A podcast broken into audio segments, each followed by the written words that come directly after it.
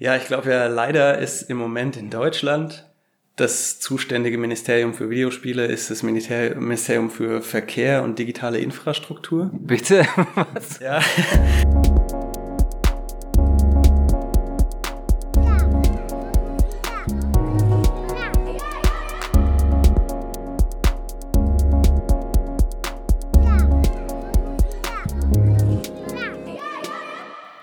Hi Friedemann, wie geht's? Hi, gut geht's. Ja? Ich bin noch ein bisschen erkältet leider. Ja, du hast gesagt, du bist verschnupft, aber das hört man gar nicht. Ja, das glaube ich dir nicht, aber schön. Ich bin Robert, ne? Das muss man aber von vorher sagen. Ich bin Friedemann, hallo. So, ich bin Friedemann. ich bin nicht mehr verschnupft, ist eigentlich weg. Ja. Und Vielen ähm, Dank, dass du mich, dass du mich eingeladen hast, den Podcast zu machen. ja, also wie gesagt, das habe ich dir eben schon erzählt. Ähm, diese ganze Spielecke interessiert mich ungemein und äh, ich finde es total interessant, jetzt jemanden quasi dabei zu haben, der äh, so viele tolle Steam-Spiele gemacht hat. Du hast äh, bist ein Teil von Grizzly Games und äh, du hast zwei Spiele gemacht in letzter Zeit. Das eine heißt Superflight was ich mega genial fand. Also ich habe es leider nicht gespielt, aber man sieht's ja äh, in den Videos und es ist leider, ich konnte es nicht downloaden, weil es nur für Windows war und ich habe, Genau, wie du siehst, einen Mac-Rechner. Und ähm, dein neues Game äh, Islanders, was halt auch wieder super genial aussieht. Und genau, Was vielleicht. es jetzt auch für Mac gibt, neuerdings. Ach, das gibt's für Mac. Ja. ja das werde ich auf jeden Fall mir mal zu Genüge führen. Und ähm, ja, erzähl doch mal, wie bist du zu deinem äh, Game Design äh, gekommen? Und äh, vielleicht äh, erzähl uns kurz mal einen Schwank aus deiner Jugend. Ja, das war so ein bisschen, tatsächlich so eine bisschen über Umwege Geschichte. Also ich habe ursprünglich, ähm, wollte ich Illustrator oder Concept Artist werden. Also war richtig unterwegs in diesen, als in einer Spielefirma angestellt sein und da coole Designs entwerfen für Spiele. Ähm, und es ging los, dass ich nach dem Abi das Gefühl hatte, ich würde gern irgendwie diese Games-Branche und dieses Medium-Spiel fand ich, fand ich interessant und ich würde mir das gerne näher anschauen.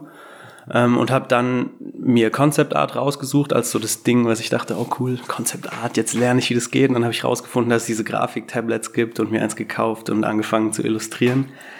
Ähm, und habe dann, ich wollte ursprünglich an der Filmakademie Ludwigsburg studieren. Ähm, und die haben aber so eine Aufnahmevoraussetzung, dass man zwölf Monate Praxiserfahrung haben muss, um sich Ein Jahr lang? super krass.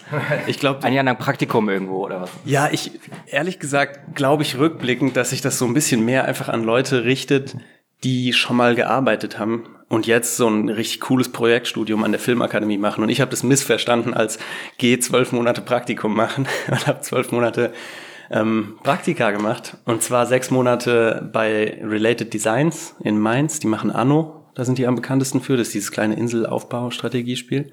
Anno, diese 1503, diese Reihe? Ja, genau, die Reihe.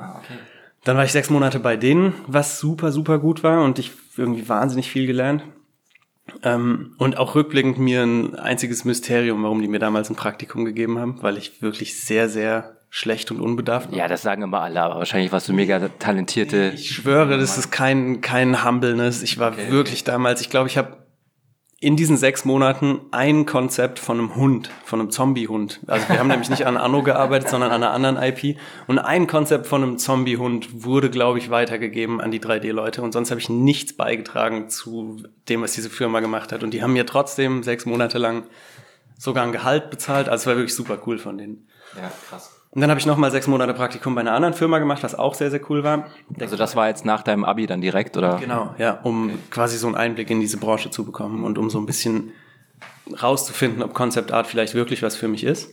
Ja, und dann, wie gesagt, das zweite Praktikum nochmal sechs Monate bei, bei Deck 13 in Frankfurt. Ähm, und das hat auch super Bock gemacht. Und dann habe ich danach irgendwie diesen Filmakademieplan wieder verworfen, nachdem ich zwölf Monate Praktikum dafür gemacht habe und habe angefangen, Illustration in Münster an der FH zu studieren. Oha, okay. Und habe mich da dann auch irgendwie so ein bisschen wegentwickelt von Spielen und war viel mehr interessiert so Richtung Animation, ähm, fand Visual Development für Animationsfilme auch eigentlich den spannenderen Bereich und wollte erstmal das machen. Ähm, und dann habe ich aus verschiedensten Gründen das Studium in Münster abgebrochen. Obwohl, also ich, das ist, ein, das ist ein super guter Studiengang tatsächlich und ich bin total froh über die vier Semester, die ich da war. Aber hatte dann so das Gefühl, okay, ich will noch mal was anderes ausprobieren und bin nach Berlin gezogen und habe hier angefangen, Game Design zu studieren. Nochmal ganz von vorne. Krass. Und habe hier einen sieben Semester langen Game Design Bachelor gemacht an der HTW Berlin. Wow, und wie bist du auf diese Game Design Studenten gekommen oder Stud den Studiengang? Also wie hat das, was hat dich hergelockt? Rückblickend irgendwie so ein verrücktes Wirrwarr aus Gründen. Also ich wollte mit meiner Freundin zusammenziehen. Das war tatsächlich ein großer Grund, der sogar. Ah, das war bei mir auch so, ja, es zieht dann alle nach Berlin. Ne? Ja, ist irgendwie, wir haben, die hat tatsächlich auch nicht in Berlin gewohnt, sondern wir haben einfach Berlin so als die Stadt identifiziert, wo wir beide nochmal was Interessantes Neues anfangen können. Sie hat dann einen Master hier gemacht und ich habe diesen Bachelor angefangen. Und, und war der schon Bergheim? nee, tatsächlich nicht. ich auch nicht. ja. ähm, ja, und irgendwie dieses, dann bin ich an der HTW Berlin gelandet und das war eine der besseren Sachen, die mir passiert ist, weil ich da dann die beiden anderen Jungs kennengelernt habe, mit denen ich Grizzly Games gegründet habe und wir haben unsere Spiele da entwickelt in, als Teil von diesem Studiengang. Und aus diesem ganzen Studium heraus ist eigentlich Grizzly Games und dieser Indie und ist das, ist das ein neuer Studiengang? Weil ich äh, wusste gar nicht, dass man sowas studieren kann in Berlin. Ist es eine Privatschule? Nee, ne? Das nee, ist, das ist das super coole. Ist keine Privatschule. Ist einer von, ich glaube, es gibt zwei Game Design Studiengänge in Deutschland, die nicht privat sind. Und das ist einer davon. Und die sind nicht mehr so richtig neu. Ich glaube, den gibt's jetzt schon zehn Jahre fast. Oh, okay, krass. Schon ganze zehn Jahre. Also, ja. Und, Und gab es da schon irgendwie äh, renommierte Spiele, die daraus entstanden sind? Also es gibt Superflight und Grizzly Games. Das sind zwei nee, ja, genau. also die Leute, die da rauskommen, gibt's alle möglichen Leute, die bei Top-Firmen jetzt arbeiten. Bei Naughty Dog ist jemand, ähm, den ich aus dem Studium kenne als Concept Artist jetzt. Also hier diese Uncharted und Last of Us machen die, glaube ich. Du, das, das sagt mir alles gar nichts. Naughty Dog klingt super. Ja, ist, das eine Fir ist das ein Firmenname? Das ist große, ja genau. Okay, okay. Die machen so große Playstation Blockbuster-Dinger ah. in Kalifornien irgendwo, glaube ich. Ähm, ja, ich glaube, ich überlege gerade, ob irgendwelche anderen bekannteren Indie-Titel aus dem Studiengang hervorgegangen sind. Ich glaube, ja, bestimmt. Also, nicht. Gibt es denn einmal im Jahr so eine Art äh, Tag auf eine Tür oder Rundgang, den man da ja. kann? Hive Five heißt es. Also H-I-V-E, Hive. H-I-V? H-I-V. Okay. E5. Hive 5. Okay. Ähm, kann man bestimmt googeln. Ja, ja, ja. Und ich weiß, also es gibt ja auch einmal im Jahr hier diese, ähm, diese Messe, diese Indie-Game-Messe. Die Amaze. Die Amaze, genau. Ja. Warst du da schon mal? Ja, ich wollte da mal hin. Äh, hab's leider noch nicht geschafft. Geschafft? Äh, die ist doch da in der U-Bahn Spree, ne? Das ist gar nicht so weit weg von der HTW eigentlich. Ähm, warte mal, lass ich mir überlegen. Ich glaube, es ist da nicht mehr. Es kann sein, dass sie umgezogen sind. Das war, am, war es woanders nämlich. Ja. Und ich weiß also ich will da unbedingt mal hin, genau. Also da spielt ihr wahrscheinlich. Habt ihr da auch mal einen Stand oder die Hochschule? Nee, oder? nee, ich glaube auch nicht mal die Hochschule. Nee, ich glaube die Hochschule auch nicht. Das ist ja tatsächlich auch mehr so ein. Ähm, ich war tatsächlich noch nie auf einem Animation Festival. Aber es ist so, wie ich mir ein Animation Festival, ja, wie ich mir ein Animation Festival vorstelle. Es ist ein sehr artist ähm, fokussiertes Format wo nicht so viele große Unternehmensstände sind, sondern wirklich viele kleine Showcases, wo einzelne Leute oder kleine bis zu fünf Personen-Teams ihre Sachen ausstellen. Ähm, ja. Animationsfestivals, ja, es gibt halt auch Animationsfestivals, wo, wo so eine Art, also in, in Annecy in Frankreich, das ist das größte weltweit, äh, das Animationsfestival. Und äh, da gibt's halt eine Messe, wo alle möglichen Produzenten da hinkommen und du kannst dir deine Filmideen vorstellen und dann sitzen da irgendwie 20 Produzenten vielleicht im Publikum und einer von denen gibt dir dann Kohle für deinen Shortfilm. Ja. Und äh, ja, also da, da trifft sich hin zum Kunst der Animationsszene und da kommen dann auch Pixar und Disney und die ganzen Leute hin und haben da Stände und so. Ja. Aber in kleineren. Das sind schon auch so richtig große Unternehmensstände, dass jetzt irgendwie Wacom und was weiß ich, wer da sein, sein Zelt aufbaut. Ich weiß gar nicht, ob Wacom da, das würde Sinn machen auf jeden Fall, aber ähm, ich weiß gar nicht, ob da so Firmen sind. Ich glaube, das sind eher so. Aber Disney zum Beispiel. Ja, genau. Also ja. Disney, klar. Ja. Aber so, so kleinere Firmen, das ist wahrscheinlich eher in der Sp Spielebranche dann. Ähm, ja, komisch. Also ich war noch nie auf dem Spielefestival und du warst noch nie auf dem. Ja. Vielleicht sollten wir cool, äh, mal entgegengesetzt mal genau sowas besuchen. Ich nehme dich mal mit. Oder so, genau. Dann nehme ich dich auch mal mit. nach Anzieh. Da tatsächlich oh, ich da willst du, da willst du jedes Jahr wieder hin. Ja. ja. Ja. Das ist auch ein großer Traum von mir, da mal hinzugehen. Ja. Ja. Ich würde aber gerne, ich habe das Gefühl, es ist immer so schön, wenn man auf Festivals geht und irgendwas dabei hat. Ich finde es so schwer. Ich, ja. Also ich, ich auch, also ich habe auch das Gefühl, also beziehungsweise meine, meine Festivalerfahrung an sie, wenn mit meinen Filmen war manchmal gestresster als ohne. Ja. Weil du dann halt immer ähm, zu ja, den Screenings musst und so und dann hast du irgendwie das Gefühl, scheiße, vielleicht hoffentlich gewinnt der was. Ja. Aber jetzt musst du irgendwie auf eine Bühne gehen oder so. Und wenn du halt keinen Film hast, dann kannst du da einfach nur abhängen und ja, äh, du kannst jedes Screening aussuchen und ja. Wie ist denn das so? Also hast du Superflight auch schon auf Festivals vorgestellt? Nee, wir haben, wir waren auf einer kleinen Messe, die Quo Vadis, die ist auch hier in Berlin. Ähm, das ist wirklich eine, ich weiß gar nicht, wie ich die so richtig beschreiben soll. Ich glaube, das ist sehr stark so eine Fachmesse, wo viele Talks gehalten werden und wo es so einen kleinen Showfloor gibt, auf dem dann Indie-Sachen ausgestellt werden. Mhm. Und da haben wir das Spiel gezeigt. Aber wir sind insgesamt, es ist so ein bisschen ein Teil von unserer bisherigen Firmenstrategie gewesen, dass wir diese ganzen Messen und Festivals komplett ausgelassen haben. Ähm, mit dem Grund, dass wir das Gefühl hatten, dass es nicht so eine wahnsinnig effiziente Art ist, Ressourcen in Marketing zu verwenden, weil es halt sehr viel Geld, sehr viel Zeit, sehr viel Aufwand bedeutet. Mhm. Und wir das Gefühl hatten, dass du im Endeffekt, wenn du jetzt nicht der Platzhirsch auf einem riesigen Festival oder einer riesigen Messe bist, hast du einen relativ kleinen Marketing-Impact dadurch und erreichst halt vor allem dann auch wieder so ein Fachpublikum, die du halt auch auf Twitter irgendwie sehr, sehr gut erreichen kannst mit viel, viel weniger Aufwand. Und ich glaube, dadurch, dass bei uns es nie diese, wie das jetzt, so wie ich dich verstanden habe, bei Animation vielleicht ist, dass du wirklich Investoren oder einen coolen Produzenten finden kannst auf einem Festival, das war bei uns nie ein Anliegen. Mhm. Und ja, also bei uns war das, also bei den Animatoren, weil das jetzt schon mal so gesplittet behandelt. also das will ich eigentlich nicht. Ich will ja quasi die, die Brücken bauen zwischen Spiel und Animation. Aber ähm, ich sitze meistens einfach alleine oder halt mit meinen Kollegen in, am Schreibtisch und wir sehen nur uns gegenseitig und ja. wir animieren vor uns hin. Und Festivals sind einfach eine super tolle Erfahrung, andere Leute kennenzulernen, die denen es ja. genauso geht wie uns und dass man sich halt vernetzt dadurch und einfach Leute kennenlernt, die aus allen Herren Ländern irgendwie Animationen machen und wie sie das machen und vielleicht einfach auch Leute quasi in, ins Boot zu holen für nächste Projekte. Ja. Einfach da, also ich meine, dafür ist ja vielleicht so ein Festival in der Spielebranche auch nicht schlecht. Insofern war tatsächlich auch die Quo Vadis eine mega, mega schöne Erfahrung, weil wir ja. total viele Leute hier aus der Berliner Indie-Szene kennengelernt haben.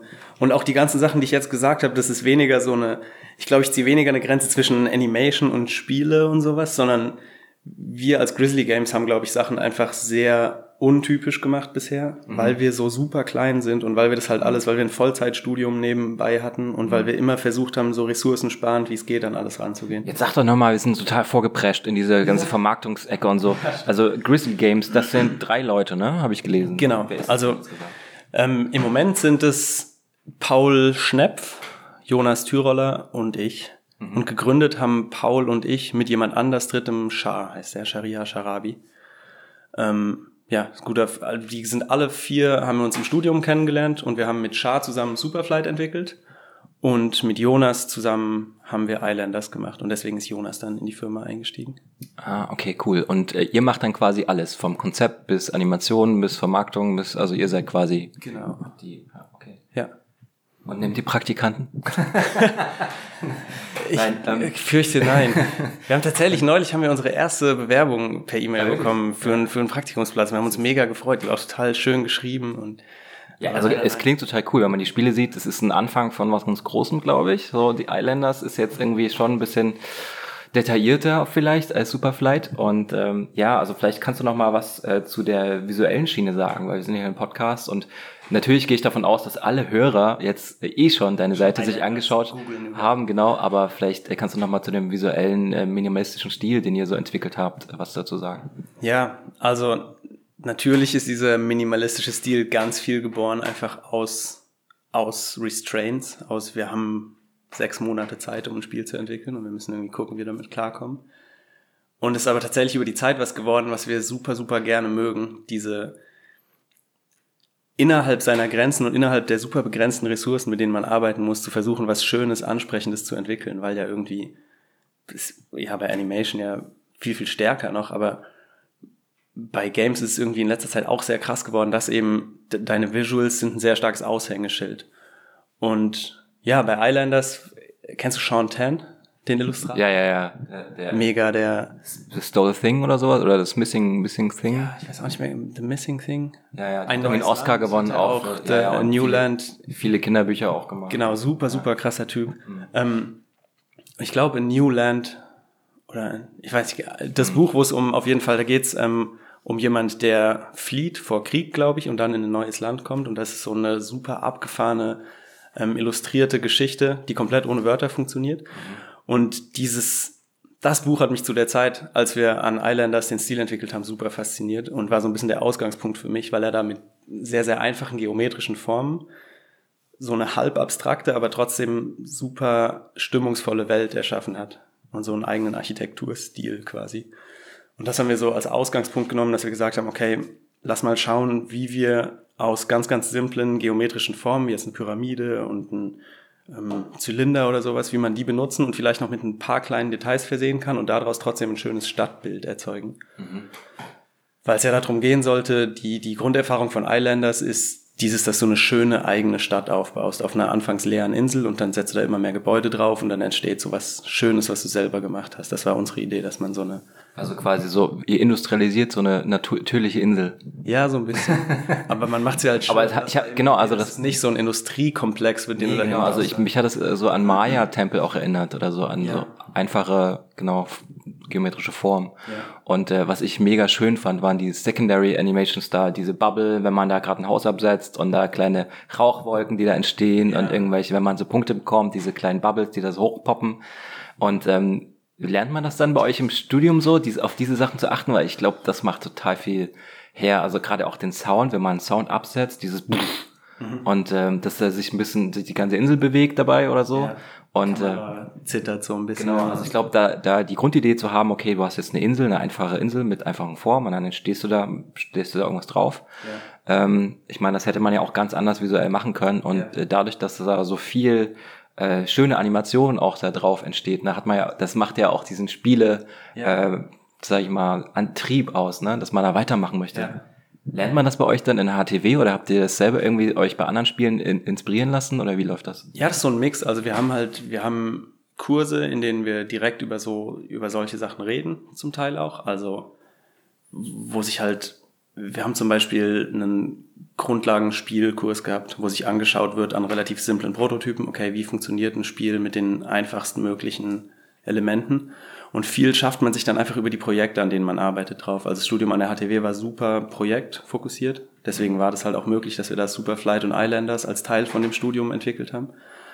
Ähm, und da lernt man eigentlich super viel und bekommt relativ direktes Feedback von den, von den Professoren und Dozenten auch die ganze Zeit. Und viel ist darüber so vermittelt worden, dass wir dann eben, wir haben so alle zwei Wochen war es so, dass wir den aktuellen Stand von dem Spiel in so eine Art Mini-Pitch-Meeting bringen mussten und dann mit anderen Studierenden und den ProfessorInnen zusammen die Sachen angeschaut haben. Und dann war eben ganz viel so, dass sie gesagt haben, hey, guck doch mal, dieser, wenn man das Gebäude platziert, das ist doch die eine Handlung, um die es geht in dem Spiel. Jetzt guckt mal, dass ihr da so viel Juiciness rausholt, wie ihr irgendwie ah, da reinpacken könnt, ob da nicht noch irgendwas Kleines sich bewegt oder der Sound noch ein bisschen. Impactvoller sein kann. Oder. Und dann hat jeder, jeder, also ihr als Grizzly Games wart ein Studententeam, die haben alle da studiert, oder also genau, deine Kollegen? Ja. Und äh, ihr habt das Projekt quasi in einem Studium ohne Finanzierung und einfach so als Semesterprojekt durchgezogen. Als ja. du, war das dann auch deine Bachelorarbeit oder nee, Master? Bachelorarbeit war noch mal was anderes. Das ist so ein Ding, was ich als Solo-Projekt dann gemacht habe, was auch ah, leider okay, okay. nirgends groß hingegangen ist. Aber das ja. ist eben der riesige Luxus, den wir als Grizzly Games hatten, ist, dass unsere beiden ersten Spiele jetzt, Superflight und Islanders, halt komplett ohne Budget oder irgendwas. Wir konnten die Räume von der Uni benutzen. Wir hatten mhm. PCs in der Uni. Wir hatten super gutes Coaching von, von den Leuten, die uns da betreut haben. Ähm, und dadurch haben wir halt ohne irgendwelche Investitionen diese zwei Spiele jetzt schon vermarkten können und können das, was wir dadurch verdient haben, jetzt für die, für das erste Spiel, wo wir die Produktion selber finanzieren müssen, benutzen. Ah, okay, also ihr sitzt schon wieder an dem nächsten. Nee, noch nicht. Noch nicht. Okay. Nee. Ja, kommt nächstes. Und äh, ja, Superflight war dann quasi die erste Produktion, die ihr als Team sozusagen zusammen gemacht habt? Ja, genau. Ja. Ich habe mit Paul vorher schon so ein experimentelles 2D-Spiel. Das haben wir irgendwann mal. Äh, kennst du Itch.io? Das ist so eine ähm, Indie-Plattform für Spiele. Die ist im Endeffekt wie Steam, aber es richtet sich sehr viel klarer an Indie-Spiele und so kleine experimentelle. Klingt super, kenne ich nicht. Super cool, es lohnt sich wirklich auf jeden Fall an. Also itch.io. Okay. Itch.io. Da haben wir mal so ein kleines. Das verlinke ich dann einfach in den Show Notes. Genau. ähm, so ein kleines experimentelles 2D-Spiel veröffentlicht, was Paul und ich mit noch einem dritten Kerl im zweiten Semester gemacht haben. Mhm. Ähm, genau, aber an Superflight haben wir das erste Mal so als Grizzly Games zusammengearbeitet.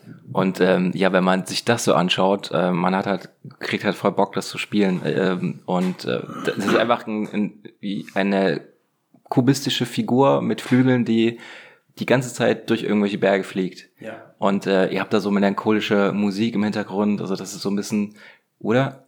Oder ist das so? Im Trailer ist Musik. Das Ach, im Trailer ist Musik.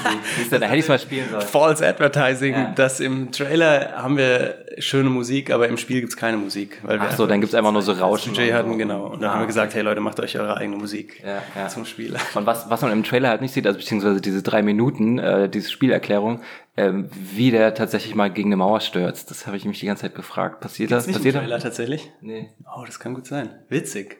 Aber, aber passiert da irgendwas? Oder? Ja, man platzt, man, man zerfällt einfach in seine, das ist ja so ein kubistischer aus kleinen. Das musst du mir vielleicht gleich mal zeigen irgendwie. Gleich mal angucken. Und der zerfällt einfach in alle seine Einzelteile und startet wieder neu. Ah, okay, okay. Ja. Ja, aber wie, wie kamt ihr auf die Idee? Weil ich finde die super einfach und simpel und ähm, ja, das hat ja auch eigentlich dazu beigetragen, dass ihr quasi als Team auch zusammen mit zusammen machen ab wolltet, oder? Also, beziehungsweise es war erfolgreich, sag ich mal. Ja. Ja, also bisher war unser Prozess, wie wir so Spielideen entwickeln, immer, dass wir uns am Anfang relativ viel Zeit nehmen, um alle möglichen Sachen auszuprobieren. Also wir haben sowohl bei Superflight als auch bei Islanders am Anfang so eine zweiwöchige Phase gehabt, wo wir einfach ganz viele Mini-Prototypen gebaut haben. Also wirklich so in alle möglichen Richtungen. Bei Superflight waren da irgendwie, wir hatten so einen Ökonomie-Simulator, bei dem Leute neidisch aufeinander werden, wenn sie unterschiedlich viel Geld haben. Und ein Ding, wo man kleine Würfel schreddern konnte. Echt teilweise so, so minimale kleine Ideen, die wir innerhalb von ein, zwei Tagen versucht haben, einen kleinen spielbaren Prototyp zu machen und dann zu gucken, okay, ist da irgendwas drin, was funktioniert. Und so ist Superflight halt auch die Idee entstanden, dass einer, Paul hat, glaube ich, einen Prototyp gemacht, bei dem man mit so einem kleinen Flugzeug durch die Gegend fliegt. Und dann habe ich da draußen ein Ding gemacht, wo man keinen eigenen Antrieb hat, sondern immer nach unten fällt und das nur diesen Fall so ein bisschen steuern kann. Und daraus ist dann diese Idee entstanden, hey, lass doch versuchen, diese Wingsuit-Videos, die man von YouTube kennt, wo Leute irgendwie super crazy durch enge Sachen durchfliegen. ja, ja, klar. Lass doch versuchen, das so einfach wie es geht in ein Spiel zu packen. Und das ist Superflight. Das war's schon, ja? Das war's. Da würde ich gerne mal die ganzen anderen Ideen wissen, die da in so zwei Tagen entstehen wollen. Ja, bei Islanders sind tatsächlich auch super witzige Sachen. Islanders ist ganz knapper Call gewesen, dass wir uns für Islanders entschieden haben. Die andere Idee, die wir hatten, die wir fast gemacht hätten, war äh, sowas wie eine Art Junggesellenabschied. Also lauter betrunkene Menschen sind auf einem Floß auf einem Gebirgsbach. What? Okay. Und du musst dieses Floß irgendwie mit relativ simplen Inputs steuern und musst versuchen, so viele Menschen wie es geht durch diese Stromschnellen. das wäre geil, das klingt so ein bisschen wie als, äh, als wenn man Leute auf dem Oktoberfest kidnappt und auf dem Floß packt. Ja, das ungefähr war der Pitch. Ja. Und dann, ja, das war so ein physikbasiertes Ding, weil wir Videos geguckt haben von, von Wildwasser-Kajakfahren und uns extrem kaputt gelacht haben. immer so Extremsportarten euch an. ja, ich glaube, das war tatsächlich ein bisschen der Auslöser dafür, dass wir gesagt haben, letztes Mal haben wir Wingsuits angeschaut, jetzt lass Mhm. uns Wildwasser-Kajak anschauen. Aber dann haben wir gesagt, okay, nee, wir machen was Mhm. komplett anderes und machen dieses Städtebau-Ding. Und ähm, ja, also bei den bei den Wingsuit-Sachen, das kann man ja vielleicht auch nochmal umformen in eine Taube, die durch den Berliner Hauptbahnhof fliegt oder so. Zum Beispiel. Oder die über den Alexanderplatz Weihnachtsmarkt fliegt. Genau, Ja, das am kann man auf 23. jede Stadt einfach, äh, das sind dann die ganzen neuen Inseln. Ja. Ja. Nee, aber ach, das ist so schon super. Ähm, und ist super einfach und ich glaube, das macht auch den Erfolg des Spiels aus. Kann man das eigentlich irgendwie berechnen? Also ich meine, ich äh, für mich sehe halt, dass da irgendwie bei dem Spiel 6000 Leute das äußerst positiv finden und irgendwie 56 Leute das sehr positiv äh, finden. Ist es jetzt schon eigentlich ein Erfolg für euch oder ist es irgendwie immer noch nicht äh, super krass? Für uns war es super krass. Für uns ist es auch wirklich, also dafür, dass wir eben quasi keine Ausgaben davor hatten, ist es ein Riesenerfolg gewesen. Also wir kann, ich, die Zahlen kann ich sagen, wir haben, glaube ich, jetzt insgesamt zwischen 500 und 600.000 Copies von den Spielen, Wow, okay. was einfach weit mehr ist, als wir uns jemals geträumt hätten, Ja. dass wir, also wir waren, als wir Superflight veröffentlicht haben, war unser Ding, wenn 1000 Leute das kaufen, dann sind wir unfassbar krass ja. einfach und Ja, dann ja. sind wir so stolz darauf und dann ist es halt viel, viel krasser geworden, als wir jemals gedacht hätten. Ähm, ja, das heißt, Es, es ist aber auch super, es war jetzt auch nicht so teuer, ne? Es war irgendwie Nee, nur so genau. drei Euro oder so. Ich meine, Ja. sowas kauft man dann halt mal viel lieber als so ein 15-Euro-Spiel. Unsere Idee war auch so ein bisschen, wir, wir haben alle gemerkt, dass die Art, wie wir inzwischen Videospiele spielen, ist halt nicht mehr, dass wir 30 Euro für was ausgeben und dann, keine Ahnung, die 50 Stunden Spielzeit, die da drinnen verpackt sind, wirklich auskosten können. Sondern, also gerade so persönlich meine Lieblingsspiele sind auch so Zeug, was ich irgendwie für um die 10 Euro kaufen kann und innerhalb von zwei Stunden durchspiele und dann ist es fertig, weil sich das einfach mit meiner, mit meinem Leben verträgt. Ja, es geht mir genauso. Also ich kaufe mir auch dann nur so ab bis zu 10 Euro Spiele, wenn dann. Und dann, ja, also So Ist halt aber krass, das weil- kannst du jetzt halt nicht mehr spielen, weil du halt, du hast Ja. Freunde und du hast irgendwie einen Ja. Job und du musst tagsüber Sachen machen und kannst nicht von morgens bis abends. Das, und ja, also das haben wir so festgestellt, dass für uns die Spiele, die wir zocken, sind eher so kleine Dinger. Und dann haben wir überlegt, okay, dann lass doch selber auch Sachen machen, die in diese Kerbe ein bisschen schlagen, die hochwertige Spiele sind, die, äh, ja, die sind gut gemacht, glaube ich, und es sind qualitativ hochwertige Spielerfahrungen, die aber trotzdem sich an ein Publikum richten, die lieber mal abends noch eine halbe Stunde zocken und dann dafür irgendwie drei Euro ausgeben. Und dann insgesamt spielt man Superflight vielleicht nur eine Stunde, aber finde ich für drei Euro immer noch einen total fairen Deal. Und so war es bei Islanders auch. Wow. Ey, also ich meine, wenn ich einen ähm, Kursfilm mache, dann sitzt der anderthalb Jahre dran. Ja. Und dann kriege ich da kein Geld von irgendjemandem, der Ja. sich mal fünf Minuten meinen Film anschaut. das ist schon, also es ist eine andere Perspektive auf jeden Fall, wenn man auf die Sachen schaut. Und ähm, Das ist auch was, wo ich in letzter Zeit ganz viel drüber nachgedacht habe, so dieses, wie abgefahren das ist, dass es bestimmte Märkte gibt, die einfach akzeptiert haben, dass sie für einen bestimmten Unterhaltungswert bezahlen. Für Spiele anscheinend gibt man eben für eine Stunde Spielspaß bereitwillig drei Euro aus. Während für einen coolen animierten Film, den du dir irgendwo angucken kannst, ist es irgendwie viel, viel schwerer, das zu monetarisieren. Und das finde ich super interessant, wie einfach abhängig von dem Medium, was du nutzt, eine Bezahlbereitschaft da ist oder nicht. Was ja zum ja, ich Beispiel glaube, ich glaube, man hat halt irgendwie das Gefühl, dass wenn man ein Spiel spielt, dass man selber dran teilnehmen kann und man kann selber irgendwie was steuern. Ja. Äh, Wenn du bei einem gut gemachten Film bist du natürlich, kriegst du die Sachen irgendwie visuell irgendwie, du siehst halt tolle Sachen, Ja. aber du, du, du nimmst es halt nicht so wahr, wie wenn du es selber durchlebst vielleicht. Vielleicht, das ist da Aber gleichzeitig im Kino stört einen das ja auch überhaupt nicht, ne? Nee, Im Kino gibt man gern mal 15 Euro aus für einen Film, der dann zum Schluss gar nicht so gut ist, ne? Ja. Finde ich voll spannend, dass auch, dass es irgendwie so schwer ist, zum Beispiel das Werteverhältnis, wenn du bereit bist, 15 Euro für einen Kinofilm zu bezahlen, dann könntest du ja auch bereit sein, für einen 10-minütigen Animationsfilm 1 Euro zu bezahlen. Auf jeden Fall, ja. irgendwie. Ich habe neulich gehört, dass immer wieder Leute jetzt auch einfach anfangen, mit ihrem Animation-Know-how super coole kleine Spiele zu machen, die im Endeffekt fast animierte Kurzfilme sind, aber eben mit einer interaktiven Komponente.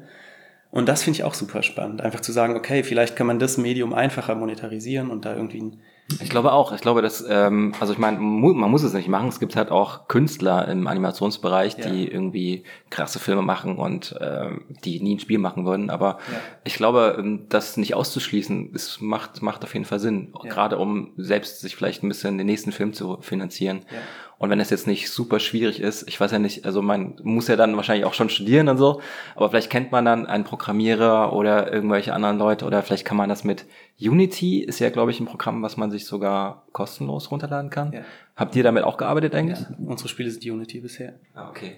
Und äh, ja, also natürlich braucht man da sehr viel Know-how und sehr viel Tutorials-Zeit, die dabei raufgeht, irgendwie um ein Spiel zu machen, vielleicht, wenn man jetzt noch nicht die Ahnung davon hat. Aber ähm, ja, ich glaube auch, das hat irgendwie eine Zukunft, also finanziell. Ja, voll. Ich finde das halt auch total spannend, sich dann zum Beispiel zu überlegen, okay, wir haben dieses Animation-Know-how, könnte man eine Person reinbringen, die eben programmieren kann? Und dann, ja, gerade was du sagst, Leute, die zum Beispiel, die aus so einer Kunstecke kommen, ich finde super spannend, sich anzugucken, ob man nicht zum Beispiel auch total interessante Kunst in diesem interaktiven Spielebereich machen kann. Das, das muss sich ja nicht zwingend ausschließen, dass man die Sachen erfolgreich monetarisiert Ja. und trotzdem was Künstlerisches machen kann. Ja, auf jeden Fall, ja. Äh, kennst du da irgendwelche Leute, die das schon mal gemacht haben, zufällig? Also im Animationsbereich kenne ich jetzt Michael Frey, ähm, der bei Playables in der Schweiz arbeitet. Das sind so zwei, drei Leute.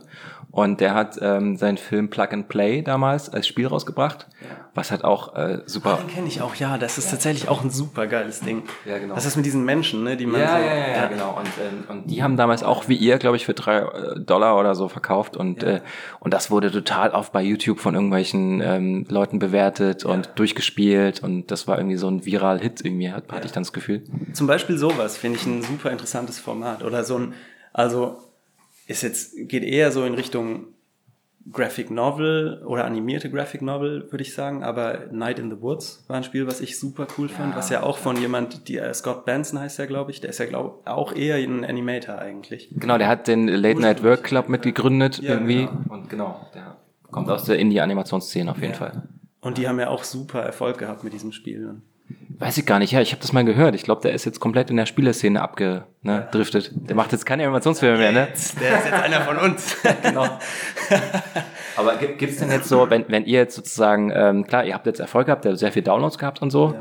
und ähm, kriegt ihr dann aber auch Förderung oder sowas in eurem Bereich? Also gibt es jetzt in Berlin oder in Deutschland Spieleförderer? Ja, total. Also man könnte sich jetzt zum Beispiel beim Medienboard Berlin-Brandenburg heißen die, glaube ich. Die sind so, also was ich von den Leuten, die ich kenne in der Szene, kriegen, glaube ich, die meisten daher ihre Förderung, aber es gibt auf jeden Fall auch noch ein paar andere Fördertöpfe, die man da abgreifen kann.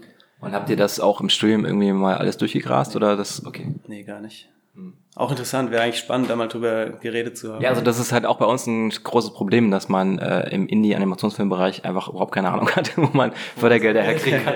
Wie ist es denn bei dir? Kriegst du na, ich bin in, diese, in diesen Kreislauf reingerutscht, dass ich mit meinem Diplomfilm auf Festivals war und dadurch kriege ich äh, Credit Points bei der FFA, bei der Filmförderanstalt. Ja. Beziehungsweise muss man die dann nach zwei Jahren einreichen, die Credit Points du kriegst sie durch ein Festival, also wenn ähm, dein, dein Film auf einem Festival lief, äh, was auf dieser FFA-Liste steht, die haben dann eine Liste online, ja. dann kriegst du Punkte und dann nach zwei Jahren kannst du die Punkte gesammelt einreichen mit quasi ähm, den Katalog von den jeweiligen Festivals, wo du halt ein kleines Foto von dem Dings, ne, musst du ja. dann mit abgeben. Und, äh, und dann kriegst du halt Kohle. Und das ist halt Geil, das bedeutet aber, dass tatsächlich so eine Festival-Tour auch einfach eine Art der Monetarisierung ja, sein Ja, das macht total Sinn, das zu machen und dann zum Schluss nach zwei Jahren das alles einzureichen, weil dann Mittlerweile ist es halt ein bisschen schwieriger, aber vor ein paar Jahren war es dann, da habe ich dann 50.000 Euro bekommen, ja. nur weil ich quasi zwei, zwei Jahre lang mit meinem Film getourt bin. Ja. Und, das ähm, finde ich aber super spannend. Das ist zum Beispiel was, was ich das Gefühl habe, was in der Videospielszene total fehlt und was mega dazu beitragen würde, dass künstlerischere Sachen funktionieren können. Weil die dann eben nicht du musst halt nicht drauf abzielen, dass es auf Steam super sexy aussieht und sich 100.000 Mal runterlädt, sondern du kannst was machen, was vielleicht nur für ein Festivalpublikum funktioniert und ja, genau. am Schluss sich lohnen kann. Ja, dann. Das ist cool, das ja. gar nicht. Wo, wo kann man sowas denn anbringen? Wo kann man so Kritik denn äh, äußern? Ja, ich glaube ja, leider ist im Moment in Deutschland das zuständige Ministerium für Videospiele ist das Ministerium für Verkehr und digitale Infrastruktur. Bitte? Was? Ja, ich glaube, Videospiele. Aber seid ihr nicht auch beim Bundesministerium für Kultur und Medien? Nee, Eben nicht, weil da glaube ich, also ich bin mir nicht 100% sicher, ob das noch der aktuelle Stand ist, aber bis vor kurzem war auf jeden Fall der Stand noch, dass Videospiele nicht Kultur genug sind What? in Deutschland und deswegen sind auch hier immer Scheuer und die ganzen Leute geben halt den deutschen Computerspielpreis weg und es ist eine sehr interessante Konstellation. Ach. Das heißt, also wahrscheinlich müssten wir uns ans Verkehrsministerium wenden. Ähm, und da mal, ja, weil, weil man im Verkehr ja auch so gut Spiele spielen kann. Total, absolut, ja. Das wäre auch mal die Idee, ne? Ich glaube, in Japan gibt sowas bestimmt schon, aber ich hatte immer die Idee, so ein Navigationssystem zu machen, ähm, wo man quasi Punkte einsammelt, wenn man in die Straße reinfährt. Also, dass man immer dann so, yeah, du hast es geschafft, jetzt noch zum nächsten. Ja, geil, so ein cooles Mautspiel. Ja, genau. genau. Ja. ja. Und das musst du dann mit TomTom irgendwie zusammen ne, ein Spiel ja. entwickeln und dann macht es auch wieder Sinn, dass Herr Scheuer das macht. Ja, finde ich auch. Ja, aber krass. Also wer hat denn, wer ist denn auf die Idee gekommen? Ich vermute jemand in der CDU, CSU. Das könnte sein, naja, gut. Ich habe da, ist mein Verdacht einfach. Ähm, ja. Und gibt es dann irgendwie so eine Art Bundesverband für ja. Spiele? Leute. Der heißt, glaube ich, Game-Verband und ist mit Sicherheit eine Abkürzung für irgendwas. Mhm. Ähm, also G.A.M. Ja, ich glaube. Äh, ja, vielleicht kann man die zum Beispiel auch mal. Ich bin da tatsächlich auch einfach noch zu neu in der ja, ganzen ja. Branche, um mich da so richtig auszukennen, was die Stellen sind. Mhm. Ähm, weil ich glaube nämlich, dass äh, in diesem äh, Medienboard für Berlin-Brandenburg halt irgendwie 100.000 Leute irgendwas einreichen und die Chance, da was zu bekommen, kann ich mir nicht, also ist super gering. Ich glaube tatsächlich, dass die Chance, also was ich so gehört habe, einfach von Leuten, mit denen ich mich unterhalten habe, ist bei Spielen gar nicht so schlecht. Also ah, okay wir, bisher war das wirklich bei uns so, weil wir in dieser super privilegierten Uni-Position waren, dass wir uns um dieses ganze Förderungsthema so ein bisschen drumherum gedrückt haben, weil wir immer gesagt haben, wir müssen es gerade noch nicht machen und es ist halt schon auch viel Zeitaufwand. Deswegen machen wir es noch nicht. Ähm, aber ich glaube, dass die Chancen gar nicht so schlecht sind und ich glaube, dass es eigentlich ganz gute Förderung gibt, was ich so gehört habe von, von den Leuten um mich herum. Mhm. Kann jetzt auch eine Fehlwahrnehmung sein, aber ja, gut. Also ich meine, ihr seid ja jetzt gerade in einer super Position. Ihr habt irgendwie zwei erfolgreiche Spiele gemacht. Ihr könnt jetzt weitermachen. Ähm, es gibt natürlich dann äh, jetzt quasi offene Türen werden eingerannt, wenn ihr irgendwie, gibt's da so Produzenten oder gibt's da irgendwie Verlage, bei denen man sich melden kann? Oder müsst ihr das dann, wie, wie wollt ihr quasi das neue Spiel jetzt produzieren? Ja, das ist jetzt eine. Oh, ist das mein Handy? Oh nee, das ist leider mein Handy, das ist sehr unprofessionell, sorry. Das sei dir verziehen. Ähm, ja, Publisher wär- wären ja so dieses klassische Modell bei Videospielen, dass du quasi eine Verbindung mit einem Publisher eingehst und die ähm, äh, finanzieren dann entweder deine Produktion oder kofinanzieren die und bekommen dafür halt am Schluss einen Anteil von den Umsätzen, die du machst. Ähm, das wäre, glaube ich, so der gängigste Weg, wenn man es nicht selber finanzieren kann. Ich glaube, wir würden jetzt tatsächlich erstmal ausprobieren, ob wir das nächste Ding nicht noch komplett selber finanzieren können durch die Einnahmen aus den beiden Spielen jetzt. Das wäre halt so ein Traum, weil wir dann komplett unabhängig bleiben können. Ähm, ich kann mir aber auch wirklich super gut vorstellen, dass wir uns so einen Publisher suchen, weil es ja tatsächlich auch unabhängig von dem Geld, was die einem zur Verfügung stellen, total coole Vorteile haben kann, weil die eben super vernetzt sind, weil die einem Marketingarbeit abnehmen können, ähm, weil die einen dazu zwingen, irgendwelche Deadlines einzuhalten, wo man dann selber wenn man komplett Indie ist. Ja, klar, man, man, man gleitet dann so ein bisschen raus. Ja, genau. Ja. ja, okay, cool. Und ähm, also gerade bei, der, bei so einem Publisher gibt ihr dann auch Rechte wieder ab, kann das sein? Also ist es dann so, dass man sozusagen nur noch wie, wie so ein Handlanger für den großen Publisher seine Spiele produziert oder könnt ihr dann auch immun und äh, nee, nicht immun gegen so ein Establishment sein, sondern, sondern eher autark weiterarbeiten? Wie läuft das? Ja, das ist, glaube ich, super abhängig vom Publisher und von der Beziehung, die man hat. Also es gibt halt diese Riesen-Publisher, Ubisoft, EA, die man so ein bisschen kennt von den Namen her vielleicht auch, ähm, die wahrscheinlich viele von den Rechten aufkaufen. Aber es gibt inzwischen auch so eine sehr gut etablierte Szene aus Indie-Publishern, was ja eigentlich so ein bisschen ein Paradox ist, aber es hat sich so etabliert, dass es eben diese kleinen Boutique-Publisher gibt. So wie, also zum Beispiel Night in the Woods ist ja ein Indie-Spiel, die aber trotzdem mit einem Publisher gepartnert haben. Finji heißt der Publisher. Und die sind so ein klassisches Beispiel. Die haben nicht viele Spiele, aber die haben sehr hochwertige kleine Indie-Sachen, die die publishen. Und da gibt's glaube ich, sehr viel verschiedene, so wie ich das verstanden habe, sehr viel verschiedene Partnerschaften, die man eingehen kann, die halt reichen von der Publisher gibt dir Geld für die Entwicklung von dem Spiel und dann bekommen die einen relativ großen Revenue Share oder vielleicht sogar halten die Teile der Rechte an dem Spiel. Oder du behältst alle Rechte und dafür bekommen die mehr Revenue Ah, okay. und alles Mögliche. Oder teilweise gehst du auch einfach nur eine Vermarktungspartnerschaft ein, dass du das Spiel komplett unabhängig entwickelst. Und dann sagt man irgendwie, okay, gegen einen Anteil an unseren Umsätzen helft ihr uns das Spiel jetzt zu vermarkten und Mhm, verstehe. Ja. Und die haben dann aber auch wieder diese ganzen Messestände und äh, Follower und so. Ja. Okay. Und die sind halt auch total gut vernetzt. Ne? Die haben dann, das ist ja bei Spielen über diese ganzen Distributionskanäle, dann musst du zum Beispiel gucken, ob du auf die Nintendo Switch kommst. Und dann sind die Publisher, die kennen halt die Leute bei Switch, haben da ihre Beziehungen. Ja. Und sind, glaube ich, also ich habe tatsächlich inzwischen auch, ich habe auch angefangen als so ein, aus so einer rebellischen Position und war so, nein, niemals Publisher, fuck Establishment, bla bla. Ja. Aber wir haben jetzt mit Grizzly Games auch ein paar Mal uns unterhalten mit so Indie-Publishern und ich habe das Gefühl, dass das auch einfach total angenehme, schöne Zusammenarbeiten sein können, wo die eben Know-how mitbringen, was wir nicht haben, weil die sich zum Beispiel mit so Messen und mit Marketing super gut auskennen. Ähm, und oft einfach kleine Teams, so wie wir sind, die aber sich eben auf diese Distributions- und Publishing-Seite von Spielen spezialisieren und nicht auf die Entwicklung. Und ich, ja, ich bin so ein bisschen von meinem, von meiner Anti-Publisher-Einstellung runtergekommen. Da, da hast du quasi das Geld am Sternenhimmel gesehen. Als Sellout. Ja, genau. Diesen Sellout. Nein, klar. Also ich meine, ähm, es, es gibt ja wahrscheinlich auch, ich meine, du kennst wahrscheinlich auch diesen Indie-Game-Film, oder? Ja. Den fand, da habe ich irgendwie vor zwei Jahren gesehen und dachte so, wow, krass, also was für eine Szene. Also das Ja. war wahrscheinlich auch, ist jetzt schon eine Weile her wieder. Ja. Ich, ich glaube, also ich habe das Gefühl, gar ist auch so. Die alle, die waren so richtig Indie oder hatten die auch, weil ich weiß zum Beispiel, der eine Typ, Phil Fish, Fez, was der gemacht hat, das ist auf jeden Fall auch auf manchen Plattformen von irgendwelchen Publishing-Partnern dann, also der hat das auch nicht alles selber gemacht, sondern der hatte auch Leute, die dem bei der Ja, genau, genau. Das sah auch so ein bisschen so aus, als ob die halt wirklich alles selber machen. Also die beiden, die dieses komische Fleischgame da gemacht haben, diesen Super Meat Boy. Super Meat Boy, genau. Ähm, also dass die dann so gewartet haben, in der Nacht kommt es jetzt irgendwie auf irgendeine so eine Plattform, Playstation oder so. Und ähm, ist es dann bei euch auch so, dass ihr irgendwie verschiedene Plattformen irgendwie anschreibt, wegen dem, also äh, habt ihr das Spiel kompatibel für alle Plattformen oder muss man das dann noch umschrauben? Man Für- müsste das noch umschrauben, ja. Also es kommt so drauf an, wenn du es halt, es gibt ja für einen PC schon verschiedene Plattformen. Ähm, da ist es halt kompatibel, wenn es auf einem PC läuft, kannst du es auf allen PC-Plattformen anbieten. Aber wenn du jetzt zum Beispiel auf der Playstation oder auf der Xbox ein Spiel rausbringst, dann musst du das für diese Plattform nochmal spezifisch entwickeln. Also nochmal komplett neu, neu alles. Nee. Okay. Boah, das wäre krass. Nochmal alles neu animieren.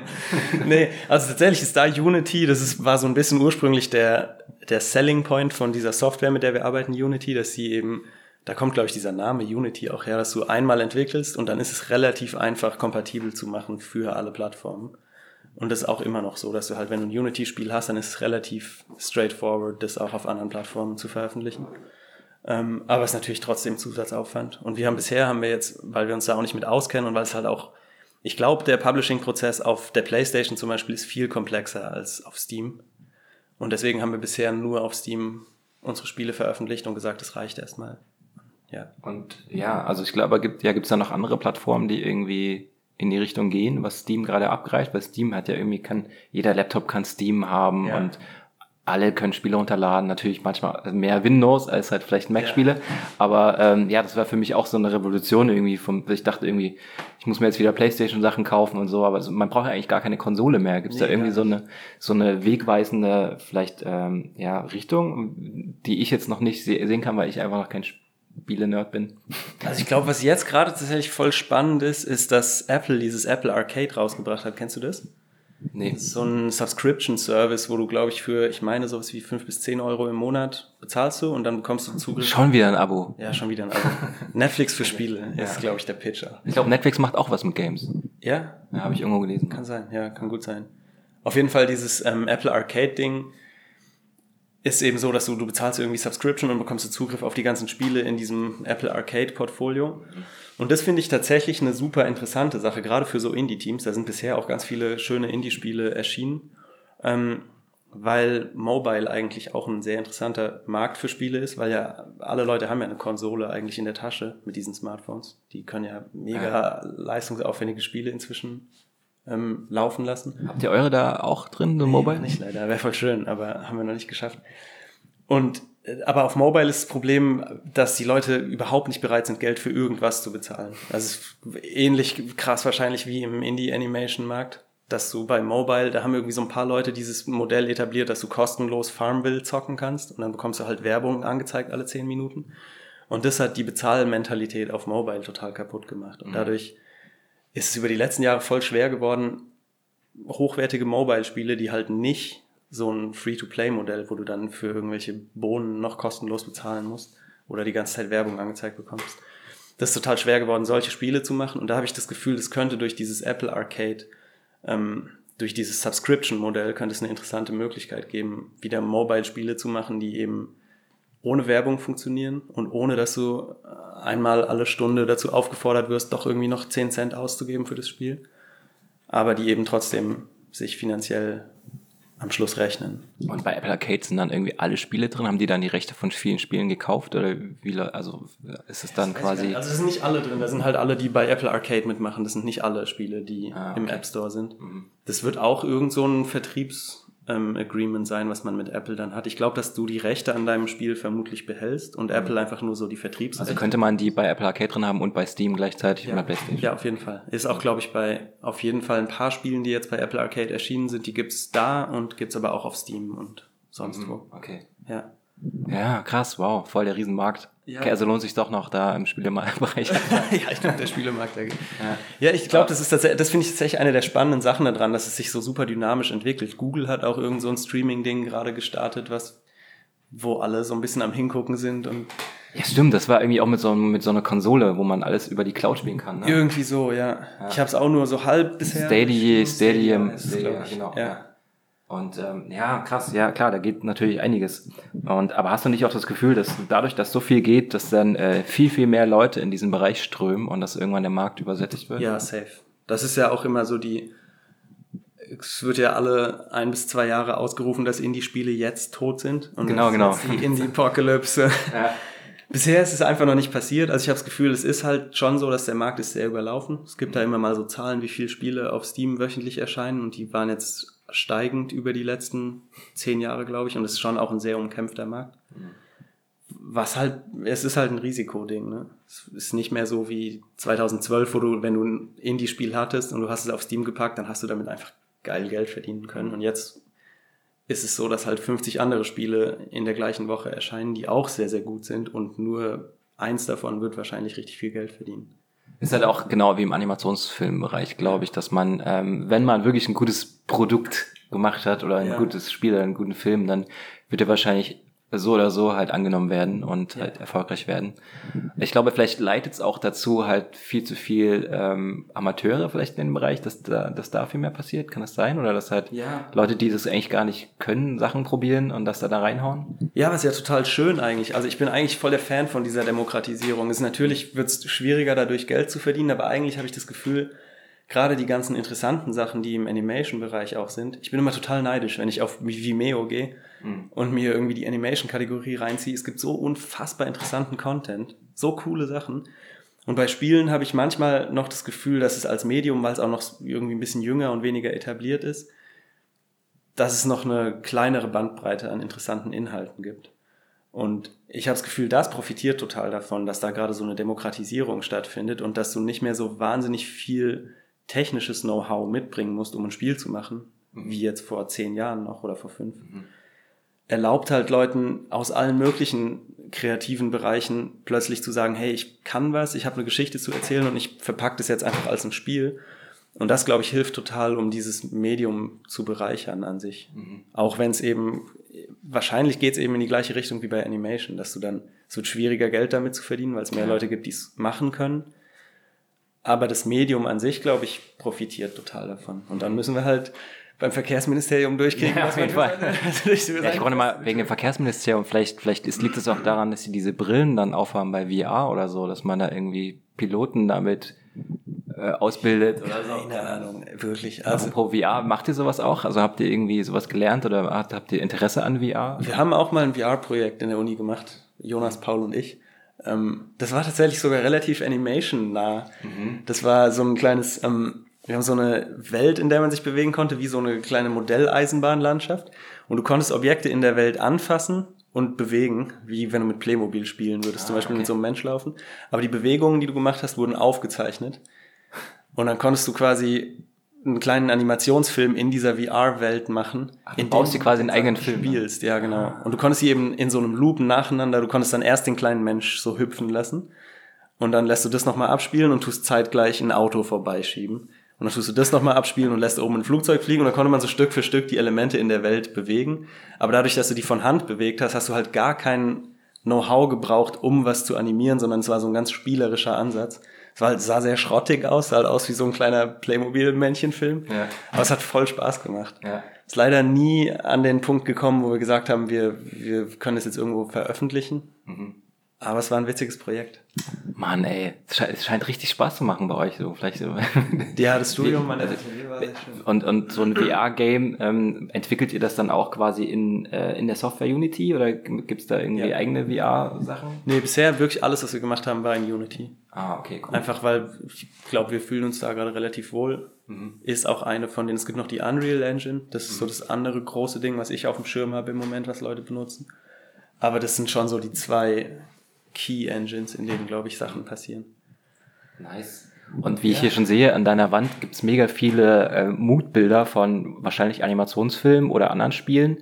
Ähm, also so Concept-Art-Bilder. Ähm, Witzigerweise wirklich 80% Animation. Guck mal, da ist Feast, hier dieser Kurzfilm von Pixar. der Pix ja, ich glaube, der hat sogar einen Oscar gewonnen. Das fanden alle richtig doof in der Indie-Animationsszene. Ja, wieso? Weil er so, weil er so Ja, weil, weil dann, der, den hat zwei Jahre lang niemand auf Festivals gesehen und zum Schluss gewinnt ein Film über einen Hund. Fuck. Ja. Ja. ich mochte den visuell halt super, Ja, super gerne. also was, was mir so auffällt, ist, dass äh, überall eine krasse Lichtstimmung herrscht. Ja, ich bin, als ich noch so richtig krass in Anim also so Richtung Concept Art, Visual Development unterwegs war, war so Lighting und Colors war mein Ding. Warst du dann damals auch bei concept.org? Nee. Kennst du das noch? Ja, ich kenne es noch, aber da bin ich einen Ticken zu jung für, glaube ich. Ah ja, also ich habe Ich bin eingestiegen in die, in die Szene, als das gerade am, am Aufhören war, dass Leute auf conceptart.org. Wo ist man denn jetzt als Concept Artist? Wahrscheinlich auf Artstation und Twitter und Instagram. Also ich bin, muss man wirklich dazu sagen, ich bin aus diesem Concept Art Ding so ein bisschen weggedriftet. Ich bin da gar nicht mehr aktiv. Ich habe mein Portfolio noch online, ähm, aber ich habe, glaube ich, echt seit einem Jahr nicht mehr ernsthaft was gemalt. Es wird mir jetzt alle Future Chances jemals wieder einen Job in die Richtung. Naja, also ich habe halt auf deiner Seite gesehen, dass du einen Film planst oder ein Projekt, äh, up, upcoming Project, irgendwas mit Kindern, die ähm, in, in Anfang des 19. Jahrhunderts in England leben. Oh fuck, ja, okay. Da sollte ich mal dieses upcoming Project rausnehmen. Das sah halt super aus. Also ich war, hat mich gleich, äh, hat gleich mein Interesse geweckt. Und ja, das war tatsächlich, glaube ich, mein letztes Concept Art Ding, was ich gemacht habe. Einfach so ein persönliches kleines Projekt, ähm, was ich dann aber im Sand verlaufen lassen habe und mich den Indie-Spielen gewidmet. Okay, weil, weil das steht so ein bisschen ähm, dem entgegen, was heute bei euch zu sehen ist, bei Grizzly Games. Wahrscheinlich ist natürlich auch eine Sache, die als Team macht, also dieses minimalistische 3D Ja. und dein Concept Art. Ähm, wird da irgendwas in Verbindung mit deinem Concept Art und so mal entstehen in Zukunft? Mal schauen. Ich fänd's voll spannend, so diese illustrativeren Inhalte auch mal in einem Spiel unterzubringen. Aber ich, wir entwickeln halt sehr, sehr stark aus so einer Game Design Perspektive. Also wir, wenn wir uns überlegen, welches Spiel funktionieren könnte, dann geht's sehr um das Spielerische daran. Also das heißt um das Konzept und Genau, um das Konzept und was wäre wirklich ein gutes Spiel und nicht, was sieht cool aus und dann überlegen wir uns ein Spiel, sondern wir entwickeln sehr aus dieser Perspektive, was sich schön spielt. Und da bin ich mal gespannt, ob irgendwann was dabei ist, was zufällig sich halt gut eignet für einen illustrativen Stil.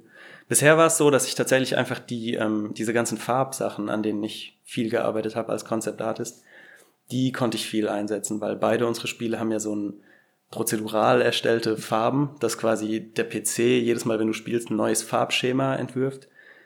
Und die sind so ein bisschen auf meinem Mist gewachsen. Also da habe ich jeweils so einen Generator für programmiert, der dann ein harmonisches Farbschema und eine Lichtstimmung und was weiß ich was entwickeln kann für diesen Low-Poly-Stil.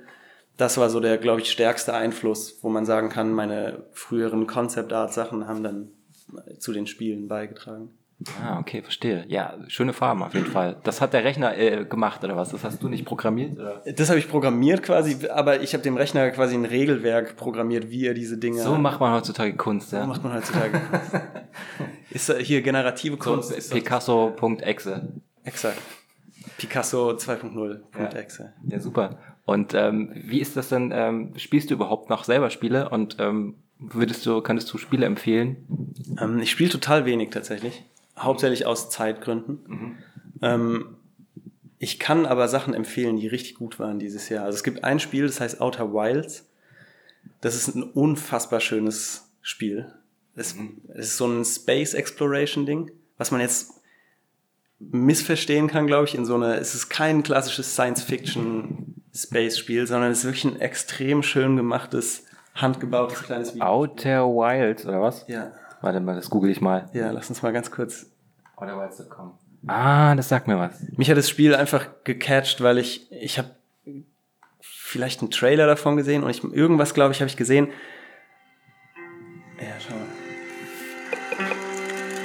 Also so Lagerfeuer und jemand hält ein Marshmallow übers Feuer. Ja, und ich glaube, das war exakt das, was mich sofort sold hat für dieses Spiel, weil jemand hat ein Space Exploration Spiel gemacht, dessen Trailer mit einem Marshmallow-Lagerfeuer Ah. und einem kleinen Banjo-Soundtrack anfängt und ich dachte, okay, geil, das ist einfach ein schöner Angle auf dieses super durchgekaute Space-Genre. Also, Also das Spiel ist unfassbar schön geschrieben, eine voll schöne Welt, schöne Atmosphäre. also man, man ist quasi die ganze Zeit als Reisender im Raum und erkundet Sachen. Ja, man ist, ich will gar nicht so wahnsinnig viel darüber verraten. Es ist ein ganz, ganz kleines Universum, in dem man da unterwegs ist.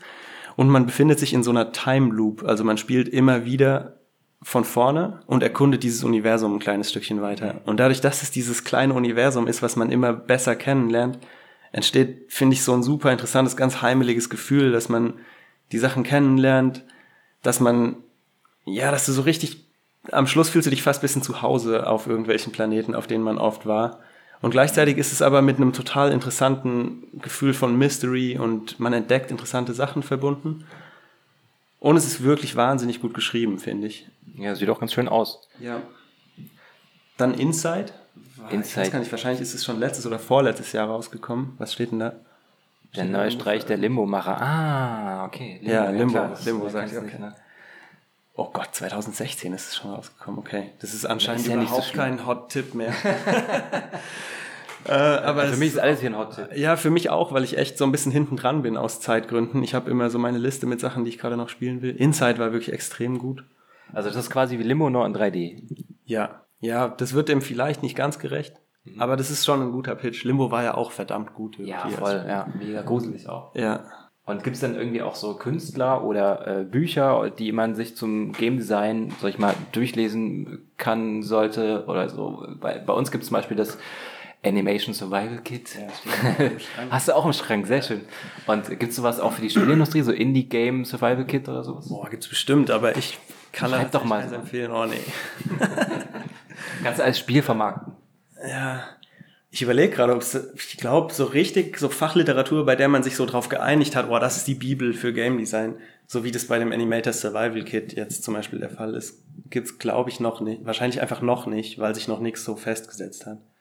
Ja, ich finde halt bei Spielen ist es halt irgendwie, ich keine Ahnung, da kann, kann man ja mit Kreisen und kubistischen oder Formen einfach irgendwas machen und dann halt Ja. wieder ganz anders mit Jump and Run. Also Ich wüsste auch wirklich überhaupt nicht, wie ich da auch nur annähernd rangehen sollte, sowas zu formulieren, weil ja wirklich jedes Spiel so krass unique von seinem Ansatz ist. Ja, gut. Ich dachte, ich finde mal so ein paar Inspirationsquellen für Bücher oder so für die Zuhörer, der jetzt Interesse hätte, mal ein Spiel zu machen. Nee, Aber- spiel, aber dann spielt lieber, spielt lieber irgendwelche interessanten Spiele. Ich glaube, da Ja. kann man viel interessantere Sachen über Spiele lernen, als wenn man sich jetzt, ähm, wenn man sich irgendwelche Bücher durchliest Ja. über Spiele. Hast du denn, was war denn dein letztes Spiel, wo du dich dran erinnern kannst, was dir richtig Bock gemacht hat? Mein letztes Spiel, was mir richtig Bock gemacht hat, war Guacamele. Guacamele. Geil. Nein, also ich hatte Night in the Woods habe ich angefangen, das habe ich mir sogar gekauft und das war sogar teurer als 10 Euro. Ist Night in the Woods Ich glaube, das war irgendwie, kam 15 Euro oder so. kann und dann habe ich mir äh, Cuphead? Cuphead gekauft und das war halt krass schwer. Also Ja, aber super geil ist animiert. Auch so ein Beispiel für so ein Animation-Team, die einfach ein mega krasses Spiel abgeliefert haben, oder? Ja, Sind die nicht genau, genau. ursprünglich Leute aus der Animation. ich glaube auch, ich glaube auch, ja. Also Ja. Ich bin mir nicht sicher, aber ich glaube, das sind halt Animatoren, Meine beziehungsweise die haben sehr viele Leute angestellt, die auch so ähm, 60er Jahre mäßig oder 20er Jahre mäßig animieren. Ja, Und ähm, ich konnte es nur leider nicht spielen, weil ich einfach nicht so gut war. ja, es geht mir tatsächlich auch ganz oft so. Ja. Das, ähm, das ist noch ein Spiel, was dieses Jahr rausgekommen ist. Oh, jetzt fallen mir gerade plötzlich wieder alle Sachen ein, die ich empfehlen will. Ja, so. Ähm. Knights and Bikes. Also Knights and Bikes. Vorne. Ach so, Ritter. wie, wie, wie Ritter und Genau, Ritter und Räder. Knights and of the Rounds. Nee, das ist was anderes. And Knights and Bikes. Boah, ja, oh, das ist auch. Also Outer Wilds ist wirklich ein großer Tipp, aber Knights oh, and das Bikes. sieht super aus. Mhm, Das ist unfassbar großartig. Auch was, wenn man so sich für Animation interessiert.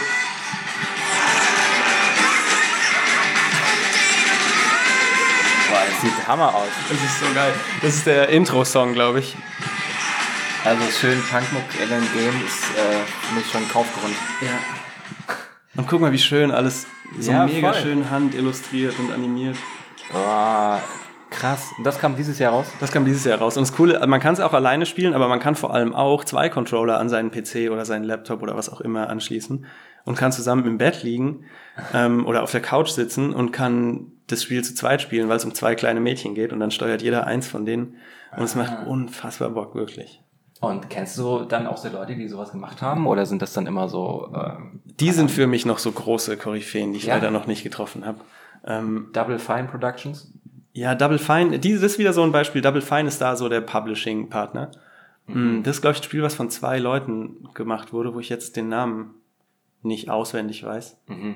Ähm, ja. Ja, okay, cool. Ja, nice. Warte, also, was kann ich noch? Ich hatte gerade hatte ich noch ein Ding, was ich empfehlen wollte. Egal, lasst uns über was anderes reden und Below heißt es. Below, Below. ist nämlich ein schönes Beispiel für ein Spiel, was ich auch wahnsinnig schön fand. Ähm, und dann auch relativ lang gespielt habe. Und dann wurde es mir ab der Mitte leider einfach zu schwer und ich bin nicht weitergekommen. Ähm, und konnte dann, glaube ich, sowas wie die zweite Hälfte von dem Spiel nicht mehr spielen. Okay, also man sieht hier in dem Trailer ähm, eine Figur äh, in, mit dunklem Hintergrund. Macht Das ist was. ein sehr dunkles, atmosphärisches Erkundungsspiel. Man ist auf so einer riesigen, düsteren Insel. Okay. Aber wenn ich das jetzt schon sehe, da fehlt mir die Action. Ah, das ist wirklich cool. Okay. Es gibt auch Action, man kämpft auch irgendwann. Ah, okay. Anders als in Knights and Bikes. Na, da Ja. kämpft man. Da kämpft Nee, man. ich finde es ich find's ja auch schon gut, dass man, wenn man so Spiele hat, die einem wirklich herausfordern von der Aufmerksamkeit, dass Ja. man das dann auch durchsteht. Wenn jemand irgendwie ähm, ewig lang in einem Fahrstuhl fährt oder ewig lang irgendwo hinlaufen Ja, muss. genau. Sowas, sowas gibt's im Below viel. Also ich glaube, das Spiel fängt an mit sowas wie einer dreiminütigen Opening-Sequence, wo ein Segelschiff wo langsam die Kamera ranzoomt, sehr, sehr langsam an der Küste anlegt. okay. Und danach musst du, glaube ich, erstmal, ja, und danach musst du, glaube ich, sowas wie 30 Sekunden eine Felswand hochklettern, ohne dass irgendwas passiert. Du kletterst da einfach hoch. Er ist auch beruhigend, ne? Ja, ist cool. Ja. Das ist wirklich auch sehr, sehr schön gemacht. Aber ist so ein Spiel, wo man so ein bisschen Geduld mitbringen muss. Ja. Und wie gesagt, ein bisschen schwer dann ab der, ab der zweiten Hälfte. Für mich. Ja, okay, cool. Ich glaube, das waren äh, genug Tipps von deiner Seite. Also Leute, spielt, spielt auf jeden Fall Superflight und spielt Islanders. Das Ja, sind und beide spielt- schon draußen, ne? Die sind beide draußen, Ja. genau. Könnt ihr auf Steam euch kaufen. Genau. Die, Aber spielt sind auch die ganzen anderen Sachen. Ja. Ähm, Superflight kostet 3 Euro und Islanders kostet 5 Euro. Aber wenn ihr schnell seid, ich glaube, jetzt gerade ist Halloween Sale. Ähm, und Ah. Islanders ist auf jeden Fall um 30% reduziert. Also kostet noch weniger als 5 Euro. Scheiße. Ähm, Ich habe das, glaube ich, heute oder gestern für 79 Cent gesehen. für 79 Cent. Ja. Ich glaube, du hast es raubkopiert. Nein, wirklich. Für 79, nee, das kann nicht sein. ja, doch. Superflight, war mal. Superflight. Superflight, genau, ja, aber nicht Islanders. Ach so, genau. Islanders nicht, Superflight nee. ist bestimmt wegen, wegen Halloween Sale, gerade bei sowas wie 79 Ja. Cent. Also wirklich ein richtiges Schnäppchen. Wie seid ihr eigentlich auf den Namen Superflight gekommen? Weil gibt's da nicht auch ein anderes Spiel, was Super Tight heißt? Nee, gibt's? Ich glaube. Okay, da, wenn, dann kenne ich es nicht. Tatsächlich war das ein unfassbarer Krampf. Das war dieses Ding, wo wir dem Spiel einfach, weil man fliegt, haben wir dem ewig lang diesen Placeholder Working Title Flight gegeben. Ah, okay. Und dann war dieses Ding, wo man halt einen Working Title über ein halbes Jahr hat und sich komplett dran gewöhnt hat. Und dann haben wir versucht, einen richtigen Namen zu finden und haben sowas wie, ich glaube, zwei Wochen gesucht. Und dann hatten wir irgendwann so ein Krisenmeeting, wo wir eine Stunde lang immer noch auf nichts gekommen sind. Und dann waren wir am Schluss so, okay, wir nennen es jetzt einfach Super Flight und damit ist gut. Weil Super Mario, das, man weiß, dass das Wort Super zu spielen gehört. Ja. Und dann haben wir das halt für unseren Working. Super ist immer gut. also ist super, gut, ist ja. gut, ja. Super Das nächste. Spiel- Also ich meine, ja, super Ja. easy. Also wenn ich mit meinem Kumpel zusammen wir uns äh, Namen ausdenken müssen für unsere ähm, Filme, dann ist es meistens. macht ihr das? Weiß ich nicht. Also Was ist euer Prozess? wir haben ja auch einen Film über eine Island gemacht, ne? Ja. Und wir haben das dann Den Island ich auch genannt. sehr, sehr mag. ja, wir haben den aber nur Island genannt. Wir hatten super viele andere Ideen und vielleicht Ping Ping Island und ist irgendwas, keine Ahnung, Tap Tap Island, Super Island. Super Island. Vertane Chance, Vertane ein Chance. Videospiel zu Und machen. dann bleibt man dann letztendlich einfach nur bei Island. Also bei Islanders Ja. macht es ja auch Sinn, dass es Islanders ist, weil Voll. ja. Also Witzig, ist, ist mir überhaupt nicht aufgefallen, dass wir zwei sehr ähnliche. Ich glaube Islands ist Island, also äh, gerade halt einfach, weil Inseln, da will man hin, da will man leben, da kann man Ja. nach Gott spielen. Das macht Kennst du das Spiel Islands? Nee. Es ist ein sehr schönes, was auch sehr animationslastig ist. Islands und ich glaube, es hat so den Untertitel Non-Places oder sowas. Mhm, Sehr, sehr schön, kann ich auch empfehlen. Ja, cool. Okay, ich glaube, wir haben genug geredet. Du hast sehr viel ausgeplaudert. Vielen Dank nochmal. ähm, dir von, auch ganz, ganz auch an deine Kollegen von. Grizzly Games ne, nochmal. Ja, werde ich ausrichten. Und ähm, ich hoffe, wir sehen noch sehr viele äh, neue tolle Spiele von euch. Und ähm, ich bin mir sicher, ihr werdet wachsen. Ihr werdet das äh, Berliner Spielewirtschaftssystem durchbrechen und keine Dann im Verkehrsministerium. Dann vergessen, genau, genau. Ankommen. Irgendwann nimmst du den Preis von Scheuern gegen. Oh, das wird so geil. Gut. Schön. Dankeschön. Hat Spaß gemacht. Vielen Dank. Kann, ich- kann, kann ich auch mal dein leckeres äh, Brezelchen essen Leckere hier. Brezel. Ja, der hat mir nämlich extra noch eine Brezel gemacht. Mhm. Dankeschön. Ciao, ciao. Macht's gut.